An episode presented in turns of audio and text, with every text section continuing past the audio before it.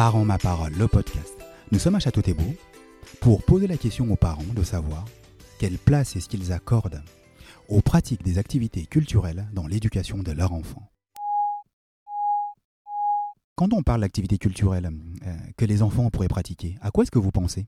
C'est multiple, hein. Il y a tout ce qui est artistique, euh, physique. Il y a la musique, les concerts, euh, que ce soit classique ou même euh, pop. J'en fais écouter à la maison à mes enfants, puis des concerts euh, sur des formats courts de quarante-cinq minutes. Il y a aussi euh, les musées. Ne serait-ce que lire un, une histoire à un enfant le soir, ça fait partie effectivement du culturel.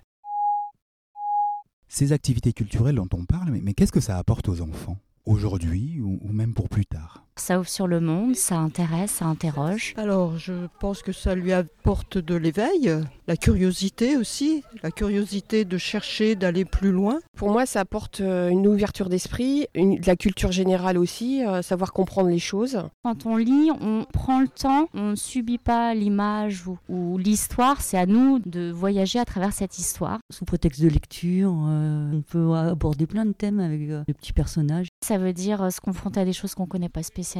Ça amène quand même une, une ouverture d'esprit et puis euh, une culture aussi euh, générale. Donc pour moi, c'est important.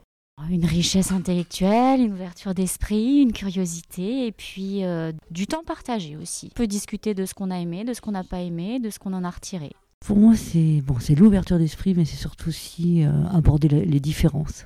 Aborder l'autre différemment, euh, comprendre les différentes cultures, comprendre l'autre. Bah, l'ouverture sur le monde, la connaissance des autres, euh, oui, c'est essentiellement ça, quoi, la connaissance de, de l'autre en règle générale.